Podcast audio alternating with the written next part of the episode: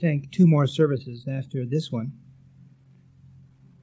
And then we have the last service uh, before Thanksgiving. And in that last Sunday service before Thanksgiving, we will, uh, I, I will ordain uh, Tui and John and Marilyn. Um, and then maybe we'll have a uh, baptism or something. Perhaps the deacons will run up and down the aisles with water guns.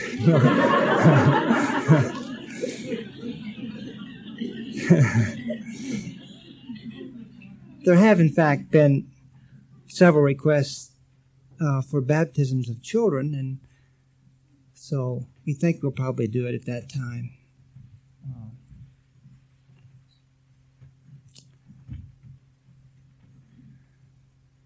So that means that we have this service and two more.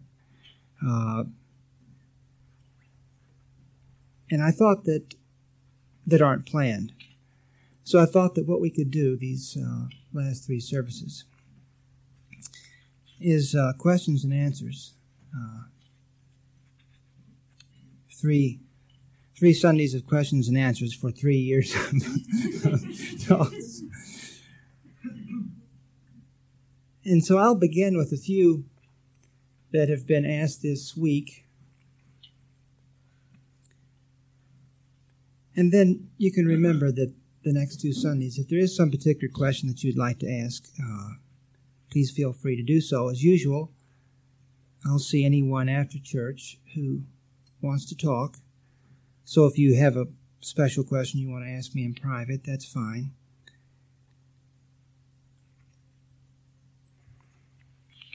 This first one is a is of course a perennial question about the difficulty of staying in the present. So let's look at that a little different way. We, we've we've talked about mind training in the dispensable church. And A Course in Miracles talks about disciplining the mind and training the mind. But there is a deeper truth, which the Course also alludes to. And perhaps it's time to look at this deeper truth. The only purpose that mental training serves is to clarify your true will, clarify what you wish in your heart, to bring it forward, so to speak. So it's as if we have two wills, which is, of course, impossible, but it seems that way. We have the will of our childhood, we have the will of our of our training that this life is, has given us. We have a number of incorrect lessons that we have learned, that we were taught, that they've, that they've been passed, passed down from generation to generation. And so your parents did not blossom forth from nothing.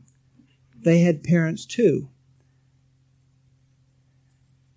And they made a little more progress, just as their parents had. And perhaps the lessons were not quite as strident, but they were passed on nonetheless. And this, of course, differs with each person here as to what lessons you were taught, in what way you were instructed, usually unconsciously, usually not with words, but more with actions and with feelings that you picked up as a child as to what was really important in the world, what really had value, and what had to be avoided, and what really didn't matter that other people were running after. And the time simply comes for us to let this go. And the time has come for you to let these unhappy lessons go. They are not your identity. They are not even what you believe.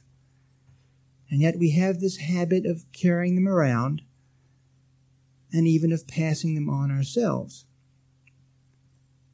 But sooner or later this must stop. And there is no reason it cannot stop with us. And training the mind really means nothing more than looking into your own heart. That which was untouched by your childhood and by the other lessons that came later. Looking in your heart and seeing what you truly believe and what you truly want. Looking in that spot over and over again. Looking at it in peace taking the contents up and gazing upon them, cherishing them and loving them, prizing them, and dwelling on them. And then looking back at the old sad lessons and letting them slip through your hands, opening your fingers and letting them gently slip away. So, what really goes on in this difficulty of staying in the present? Which every teaching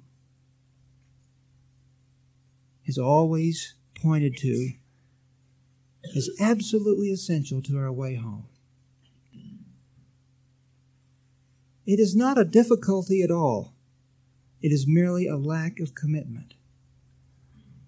Why do you find staying in the present difficult? simply because you do not love God. If you truly love God, you would stay in the present with ease. And yet you do love God.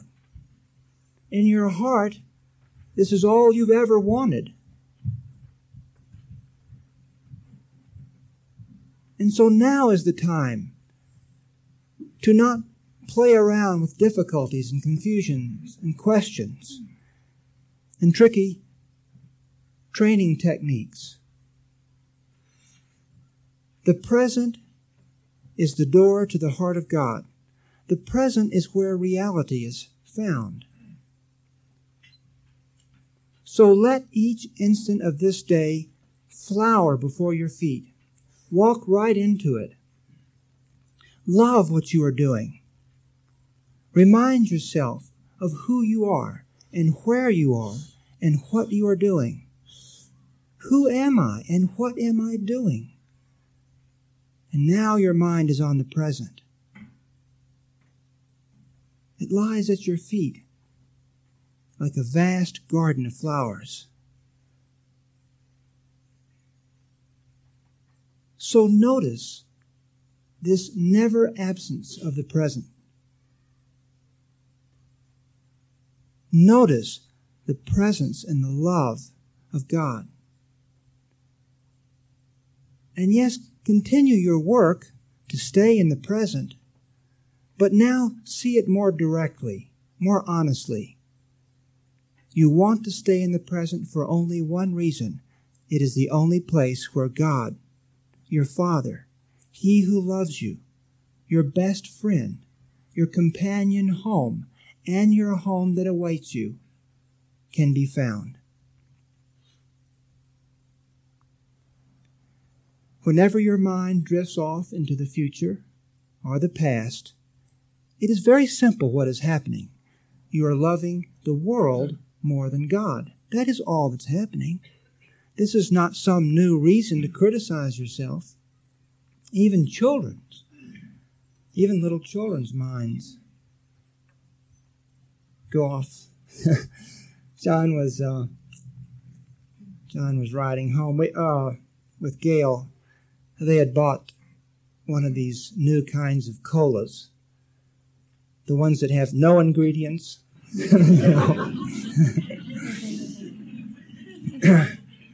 And uh, he was sipping it, and uh, they were driving, and suddenly he said, "Oh my God!" See, a dispensable minister, children of a dispensable minister can talk that way. Oh my God, I just remembered. Drinking and driving can kill a friendship.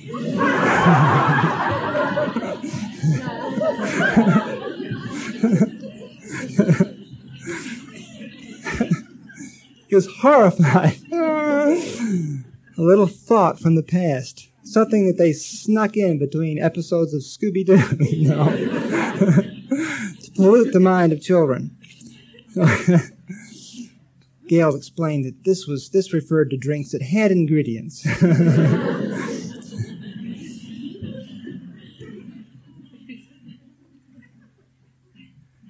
Do not be afraid to remember how much you love God. Don't be afraid to do that now. Many of you have been coming here for a long time. You know the path well now. You know who you love. Don't be afraid to admit it to yourself. Don't be afraid to be very direct. Very direct. What do I want? Who do I love? Who am I? Where am I? And what am I doing? And when is the time to do it? Only now. Now is the only time it can be done. The door to heaven is open before you, and it is called the present. It is now that you must be kind. It is now that you must try to be a little happier than you are now. A little happier, a little gentler. It is now that you must forgive. People get all caught up in not knowing how to forgive. They're thinking about the past and the future. They're thinking about all the times they have tried to forgive this person. And then it comes back, the old grievance. But you can always forgive this person now and now is the only time you are asked to forgive them. So forgive now. Be happy now. Be gentle now. Because this is your Father. It is little teeny reflections, just little shadows, just the merest afterglow of your Father's love for you. And so wrap these little pieces of light all around you. Don't be afraid to be happy in the present. Don't be afraid to do whatever it is you're doing happily and gently and to give it your full attention and to do it impeccably. Don't be afraid of that.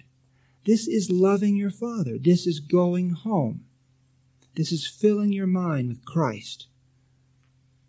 This is being one with the Holy Spirit. There is nothing more to it than that. Another question is um, came up this last week was about states and stages and processes that we go through, and we've talked about that here at the Dispensable Church. We've talked about how, for many of you, you're entering a state of confusion about the world. You don't know what to do. Your ego personality is becoming less defined now. You have to pause a second and remember what you believe at parties. Suddenly you've forgotten your opinion on this subject and it used to be right on the tip of your tongue. well, actually, it's tip of the tongue. It can't be on the tip, isn't it? If it's on the tip, you don't know it. Where is it on the tongue? Wherever it, on the tongue it needs to be for you to remember it. And so you've begun to question what seemed so certain before, what it was you wanted in life, and these things were knocked down like dominoes one after the other. And so you found something that is not of this world that you want, that surrounds you and fills you, that you can see in the eyes of even someone who thinks he or she is angry.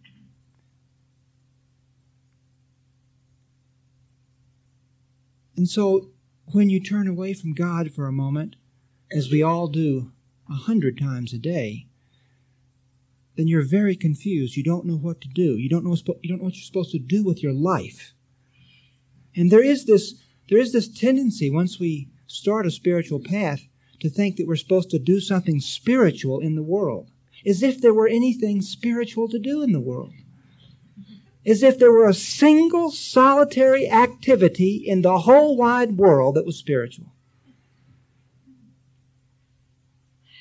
And so in comes this business of, this ego business of not wanting to do what you do best. And that's why people move to Santa Fe. Have you noticed that? They leave the big city where they were doing something quite well and peacefully. There was no conflict about it. They did it well, they knew how to do it, and they could do it in relative peace. But because they did it well, it was suddenly suspect. And so they came to Santa Fe to take up uh, bearing crystals or something. they heard that there was a big calling for this there is, in fact, a big calling for it. It's just that no one will come out to watch you, and certainly no one will pay you. but they'll think it's just wonderful. Don't be afraid to do what you do well. It is not unspiritual. Isn't this crazy that we get these kinds of notions in our mind? Counseling, giving talks on whole foods, uh, what? doing uh, finding jobs through palmistry. There's there is uh, understand someone who does that. Being what? Being a mystic. A minister, being a minister,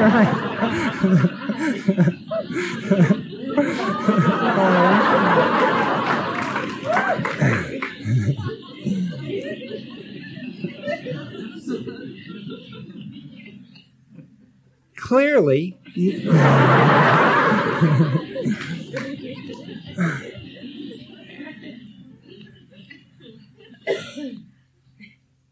Is there anything spiritual about this? Of course there isn't. If you could just hear what people say after the service. if you could just read some of the letters I get from that little column I write in New Realities magazine. What do you mean? I'm receiving direct messages from Helen. She says you're wrong.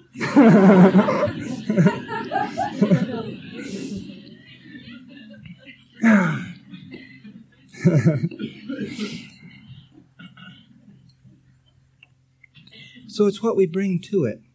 It's what we bring to it that makes it either spiritual or not spiritual. It's what we bring to anything that we do. And so we want to look carefully at the things we don't like doing, those things that we hate doing, and do them anyway and try to do them quickly because we hate them so much. We must look at that because that indicates simply that we do not love God. That's all it indicates. So love God, then love God with that activity and with, with, with this other, other activity. Be happy.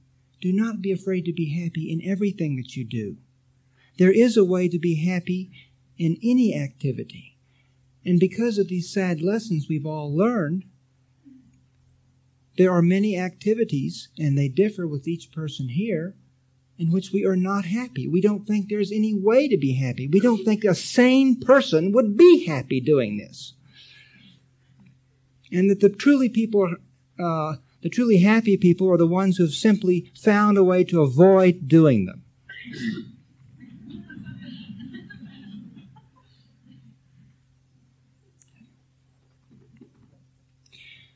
So you will go through these stages of confusion, of crying, of um, electricity. You'll feel electricity when you meditate. Or there will be lights. Lights, music, action. Lights, music, action. You sit down to meditate. It's just that there's no action. This is the thing that's the thing. There's the light and the music, and then you wait for the action, and the world's just the same. You get up, you go into the store, and it just went off sale.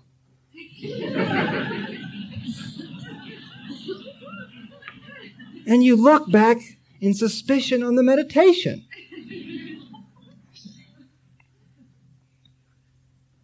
Yes, you will go through st- states and stages. Not one of them is necessary. Most people do go through certain states and stages. Not one of them is necessary.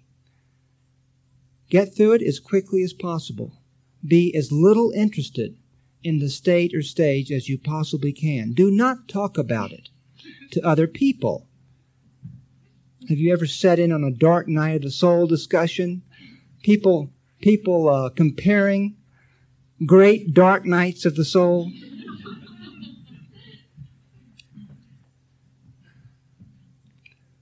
Surely you could not have lived in Santa Fe without overhearing this. It is not necessary to go through these things. And yet you will. And so what do you do when you find yourself in one of these processes or states or stages? Forget it. Turn back to God. It is not God. It is not coming from God. It is not required as part of your way home. It is ego involvement. It's innocent. It's harmless. Never criticize anyone for being in a state or stage. But when you find yourself in one, just realize I do not have to be delayed by this. Let me go on crying, or let me go on having electricity, or let me go on feeling transported, or let me go on uh, healing warts instantaneously, or whatever it is you suddenly can do or can't do, and just forget all that. Of course, heal the wart if someone brings it to you. Um, but do it quickly and easily and turn back to God. Turn back to God. The ego loves to be interested in these things. It is just fascinated by these things. It doesn't realize it's just looking at itself. You cannot walk home without some ego involvement. You cannot meditate or try to make a decision in peace or anything else without a little ego involvement, at least in the beginning. So it doesn't matter. You sit down to make a decision in peace, and perhaps you hear a voice confirming it. Don't worry about that. If you are peaceful about the decision, it is neither good nor bad that you heard a voice. Because you will hear things like, yes, go ahead and buy the car, but of course you realize this is the car in which you will die. I mean, people hear these things. Don't, don't pay any attention to that.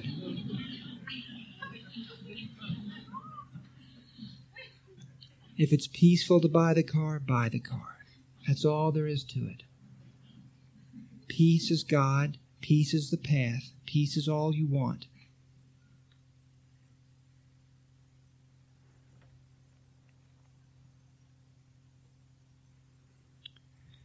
Another question really dealt with uh, confirmation, looking to the world for confirmation. Now, this is especially difficult and, and confusing when people are working on something like their finances or they're working on something physical. So let's see that you realize that your financial state is delaying you, it's distracting you.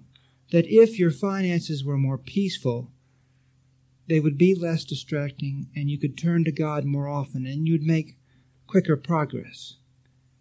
And so now you set out to bring your finances to peace. Or let's say that you, you realize that there's, there's something about your body that, that has been bothering you, and it periodically bothers you. And this is a distraction. It's a fear that you carry with you.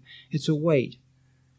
And so you sit down, and as part of your way home, you decide that now, once and for all, you will walk past this physical problem. Well, to the ego, it's the most natural thing that as you do your imagery or your mental work, and as you do the physical things that, that come to your mind because you have opened yourself up to options, and you try this and you try that, just to get past it, That's your reason. It's the most natural thing in the world to the ego to look back and see how it's coming along in the world. How are the finances coming? Is the money coming in? Is the problem going away? What you must realize is that there are a thousand ways for the problem to disappear. A thousand ways. Not just one. And so you don't even know what you are looking for. And this is a difficult thing to, to learn. We do the work but we do not look at the world for confirmation. We just keep doing the work until it's no longer a problem. But we do not look back at the world to see how it's coming along. This, as I've said so often, is the number one hindrance to our way home. Thinking that there is some spiritual reward in the world for our spiritual efforts, that there is some worldly reward for our spiritual efforts. There is not a spiritual reward in the world. There is one in your heart and in your mind and your perceptions. There's one in your knowing and your joy. There is one in the real world, which is this world looked at with forgiveness and gentleness. And so you are flooded with love, even by what you see in this world, flooded with tenderness and love. This is the coming of the real world, or this world forgiven. There is an awakening to your reality. There's the feeling and the knowing of the presence of Christ. There's an absolute certainty and a passing away of all fear. There's freedom and hope and deep, deep bonds with all living things. There's indeed a reward, but there is no reward in the world.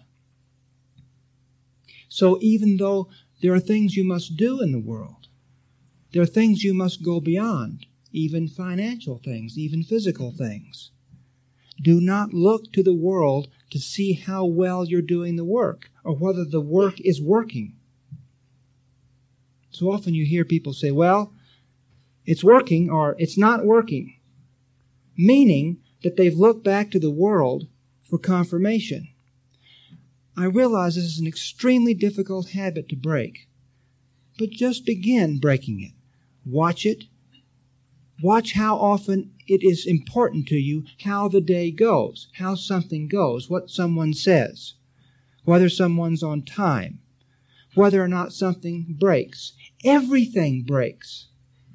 Every single solitary thing in the world breaks. You should not be surprised that this thing just broke.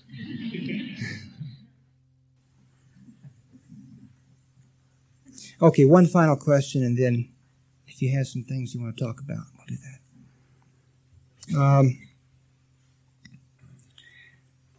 this is a question about the ego and whether or not Basically, it's a question of whether or not we improve our ego. The answer is no. You do not improve your ego. Your ego stays its same shabby self until you relinquish it. But as long as you have not relinquished it, it is no better than any other person's ego. It is different, but not better. This is a very helpful concept. This is nothing to be afraid of. So what you do, and we've talked about this before, is you learn simply not to identify with it, not to think of your ego's feelings as your feelings. Yes, you realize your ego is excited or angry or depressed, but you simply don't feel any necessity to do anything about that, to take it up, to give it significance. You see your body is stirred up and you think, oh, I'm, I'm excited. Or it's hot and you say, oh, I'm angry. or something like that. And before, it seemed as if it was very important that we do something about that. That we uh, at least go run and ask someone questions and ask them for help about it.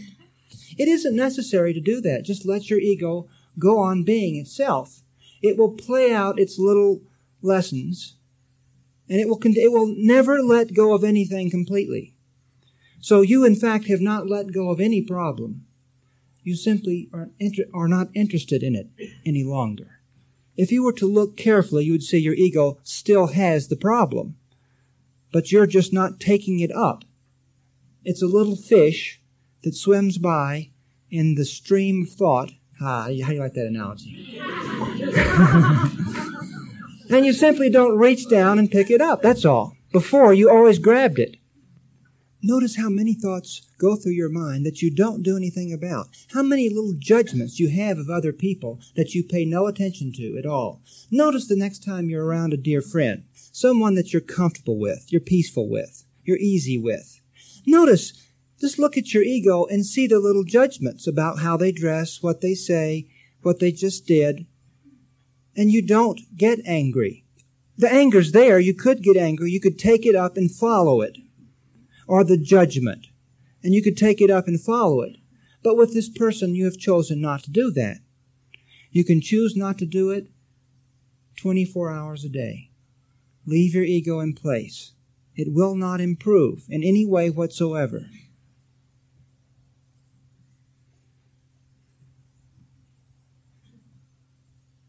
So, a good thing since we do, in fact, identify with our ego in some ways, we do take these things up, a real good spiritual practice is to check with yourself every once in a while, just to check in on your ego every once in a while. You cannot do this too often. And ask, what is my ego up to now? this is really a very good thing to do. Well, what is my ego? Because what you want to do is to get to the point where you don't have to undo these mistakes. Most of the people here are still at the stage where they make the mistake and then they've got to get out of it. They dig the hole and then they've got to climb out of the hole.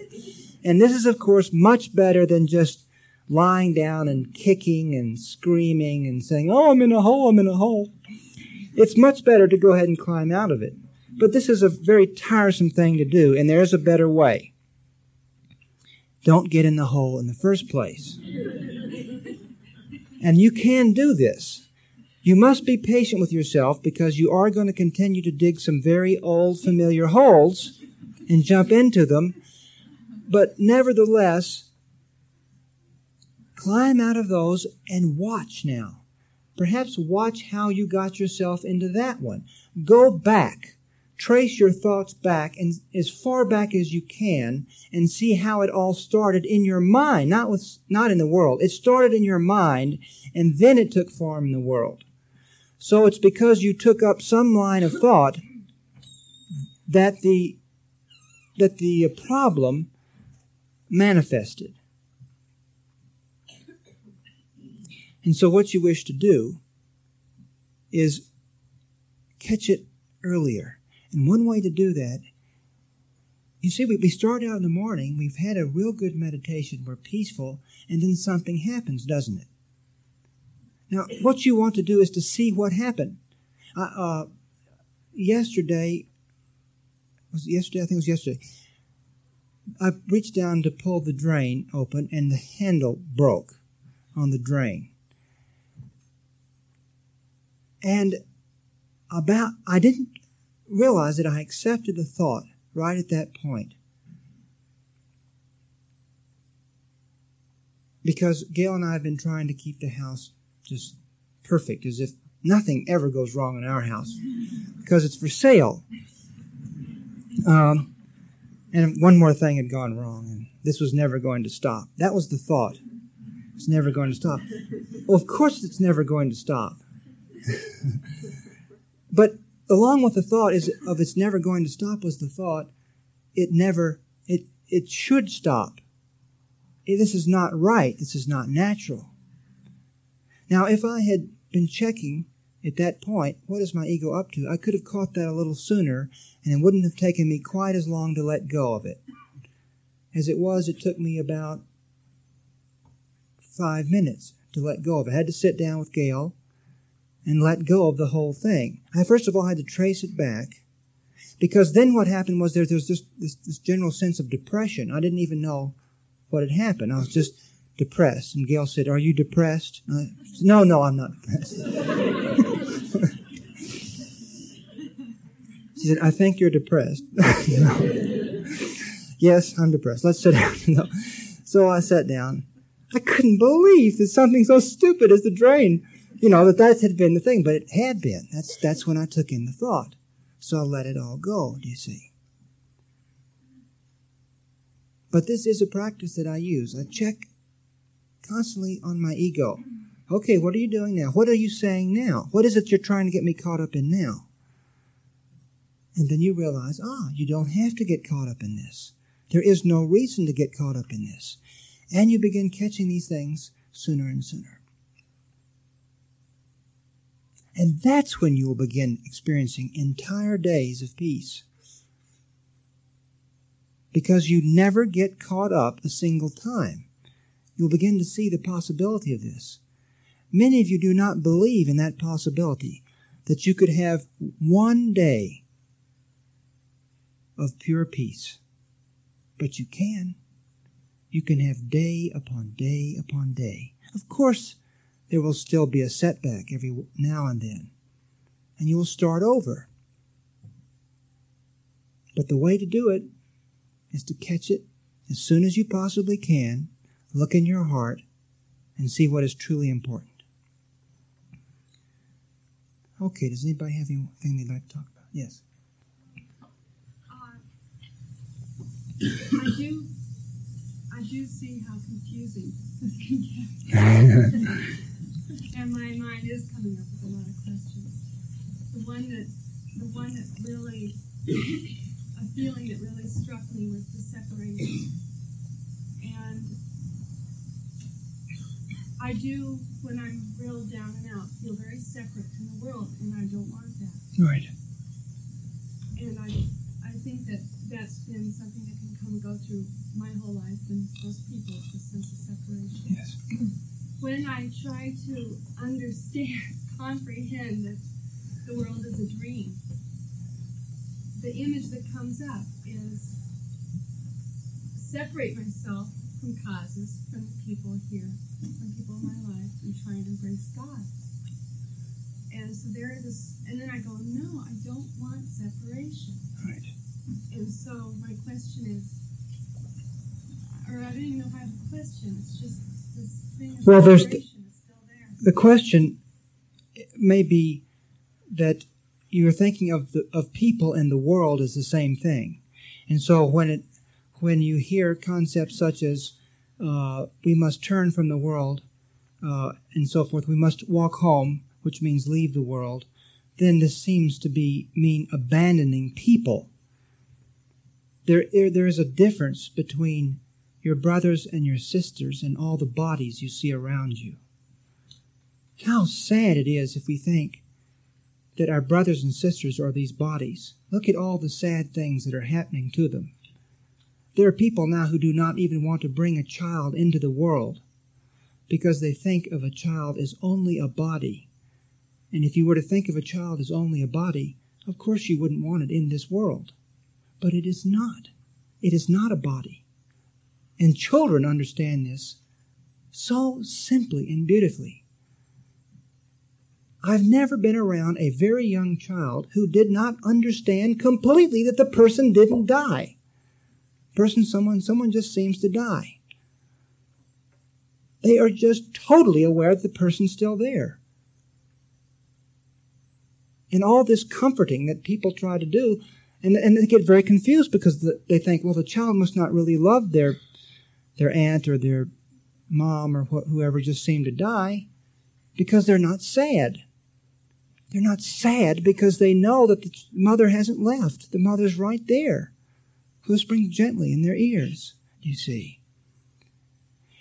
So look at the bond that you have with people. Notice that it doesn't depend on whether they are there or not there. Notice that the closeness that you feel with other people has nothing to do as to whether or not they're in the room or not in the room.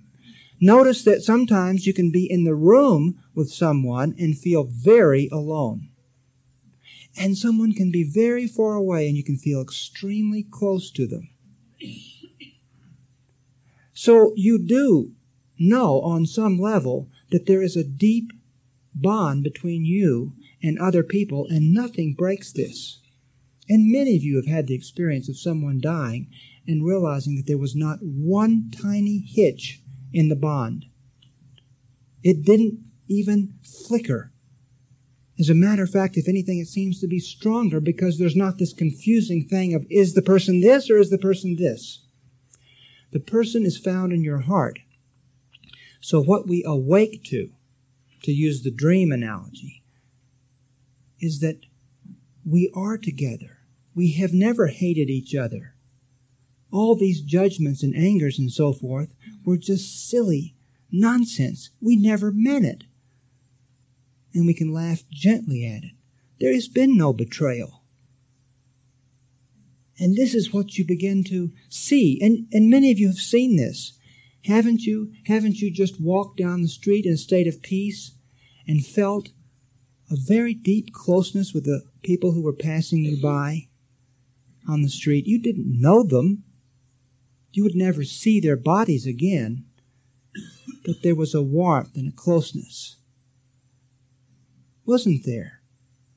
That is a tiny, tiny recognition of reality, a turning away from just the smallest, smallest part of our mind that's having this hallucination that we're all separate, that we all have to do it alone, by ourselves. And that's not the fact. You cannot do it alone. You can only do it with all of our help, and you've got it.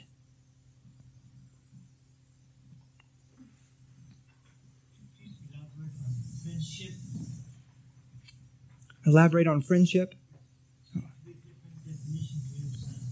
Yes.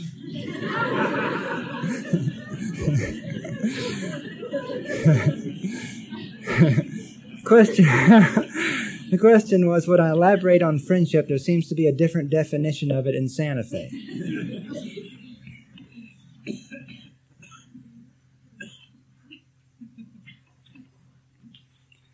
All right, here's a direct question, and I will answer it honestly. But once again, please notice that this will this will raise more questions.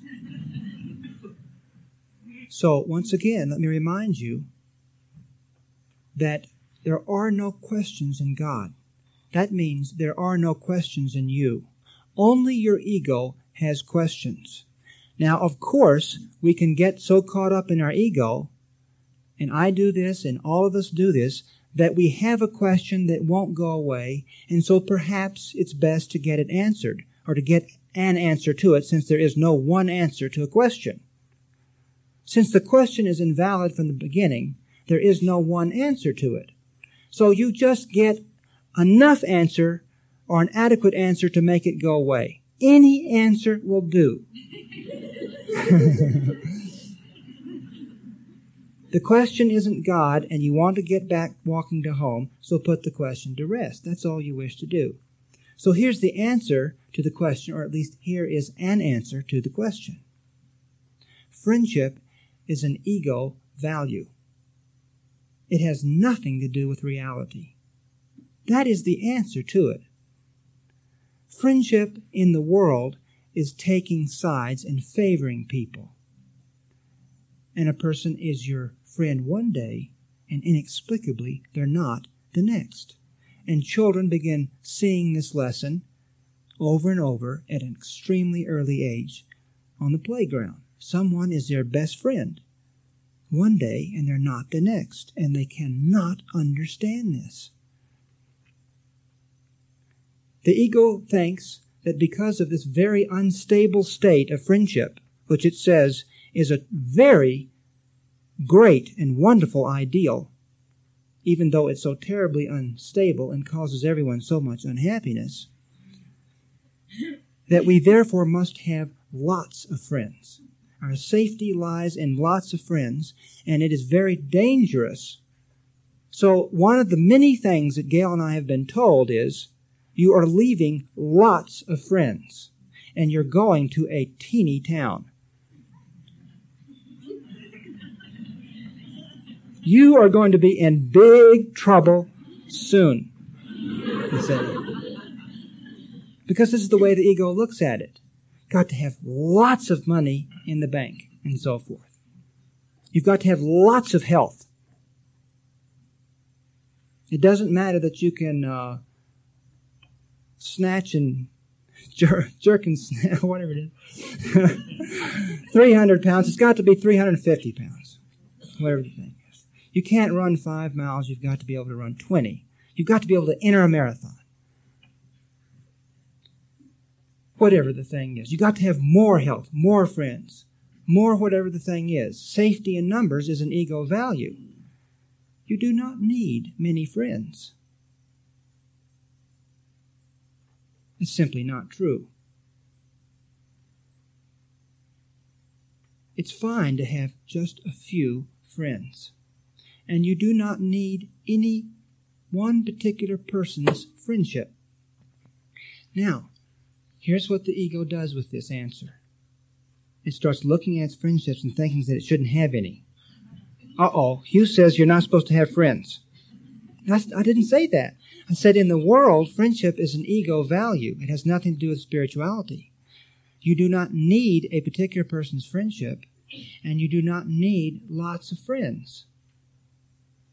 So let your life be. In the world, that's all you wish to do, is to take your hands off of your life. Just go ahead and live it. Do what you do well. You don't have to do what you do well. If you'd rather do something else and do it poorly. and of course, I realize that's what many people do. and it makes them very happy. So that's fine. that's that's perfectly all right. But it's all right. Leave your life alone. You do not have to do anything to the world, and you do not have to do anything to your personality, and you do not have to do anything to your friendships, and you do not have to do anything to anything in the world. Just be a gentle breeze. Walk on water. That's what it means. Be that harmless. Don't change anything in the world. Just leave it and bless it and walk home to your Father. And you will see you have not abandoned, nor are you abandoning anyone. Just the opposite.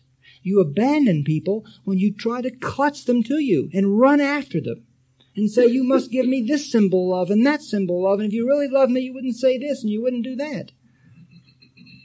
The Course says the ego brings bodies together so that minds will separate.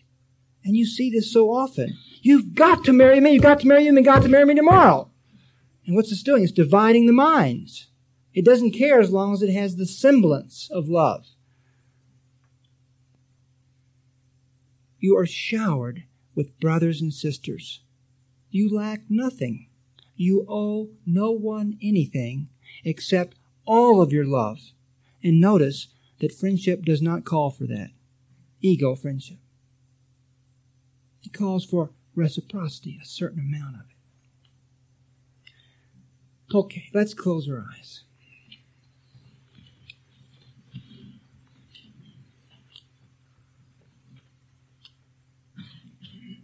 And let's dwell on God for just a moment. Allow your gaze to see how simple God is. So simple that he doesn't even understand the soap opera. And so he doesn't even tune it in. So simple that he wouldn't think of leaving you in a nightmare. So simple that he loves you and blesses you and your children and your parents and your friends and every living thing. So simple that he sees the truth and has no interest in all the craziness. This vast, vast ocean of love for you because you include all your brothers and sisters. They are in your heart, and you will take every one of them with you to heaven. So gaze on the simplicity of God, the simplicity of peace. And right now, let your mind and your heart become so simple that you know that this is everything that you want.